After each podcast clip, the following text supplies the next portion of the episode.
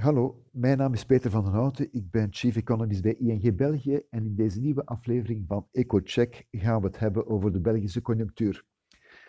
Zoals zoveel andere landen heeft de Belgische economie zware averij opgelopen door het coronavirus.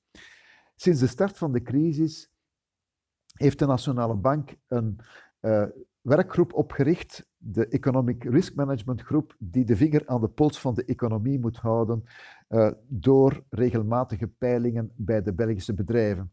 En daaruit blijkt dat tijdens de lockdown het omzetverlies iets meer dan 35% was. Dat is niet verwonderlijk, omdat natuurlijk heel wat bedrijven gesloten waren. En sinds de lockdown-maatregelen versoepeld werden, zie je ook wel dat dat omzetverlies minder erg wordt. Maar het moet gezegd, op 22 september, de laatste enquête, bedroeg het verlies aan omzet nog altijd 14% wat toch significant blijft. En in sommige sectoren is het een pak meer. Denk aan de evenementensector. Daar heb je nog altijd een vermindering van de omzet met 81% En ook de horeca moet het met 39% minder omzet doen.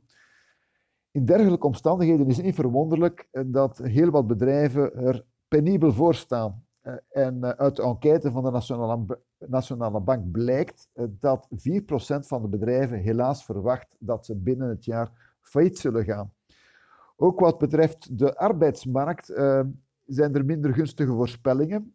Zo verwachten de Belgische bedrijven dat ze tegen het einde van dit jaar het zullen doen met ongeveer 3% minder personeel, dus er zullen waarschijnlijk afslankingen komen. En uh, in sommige sectoren kan dat zelfs oplopen tot 20% van het personeelsbestand. Dat is natuurlijk heel slecht nieuws, want dat betekent dat die initiële uh, coronaschok dat die nog zal blijven nazinderen in een hogere werkloosheid, die dan weer gepaard zal gaan met minder consumptie. En dat is natuurlijk ook iets dat op de groei zal wegen, nog lang na die initiële schok.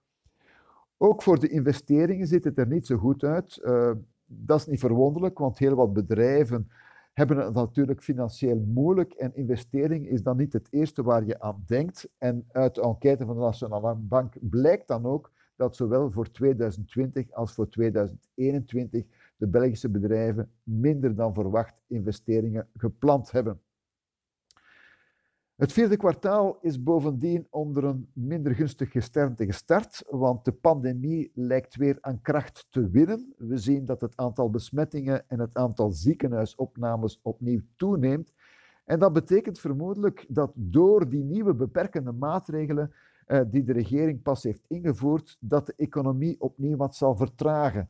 Dus na een sterk derde kwartaal dreigt de groei in het vierde kwartaal opnieuw af te zwakken. Er is zelfs het risico dat we opnieuw met negatieve groei te kampen krijgen. En dat fenomeen zal pas opgelost worden wanneer we over een werkbaar vaccin zullen beschikken. Volgens de meeste ramingen uh, zal er pas een vaccin zijn tegen het tweede kwartaal van 2021. En dan duurt het uiteraard nog een tijdje vooraleer dat vaccin is uitgerold over de hele bevolking. Dus vermoedelijk moeten we nog wachten tot de tweede jaarhelft vooraleer de omstandigheden opnieuw min of meer normaal worden. Maar tot dan gaat de economie gebukt onder het juk van het COVID-19-virus. Dat impliceert dat wij voor 2020 rekening houden met een negatieve groei van 7,8%, dus net geen 8% krimp. En voor volgend jaar zien we wel wat beterschap, maar met 4% groei is het verlies van dit jaar zeker nog niet goed gemaakt. Dat zal vermoedelijk pas het geval zijn in de loop van 2023. Dus het duurt nog een tijdje vooraleer die economische schok volledig is verteerd. Dat was het voor deze week. Bedankt om te luisteren.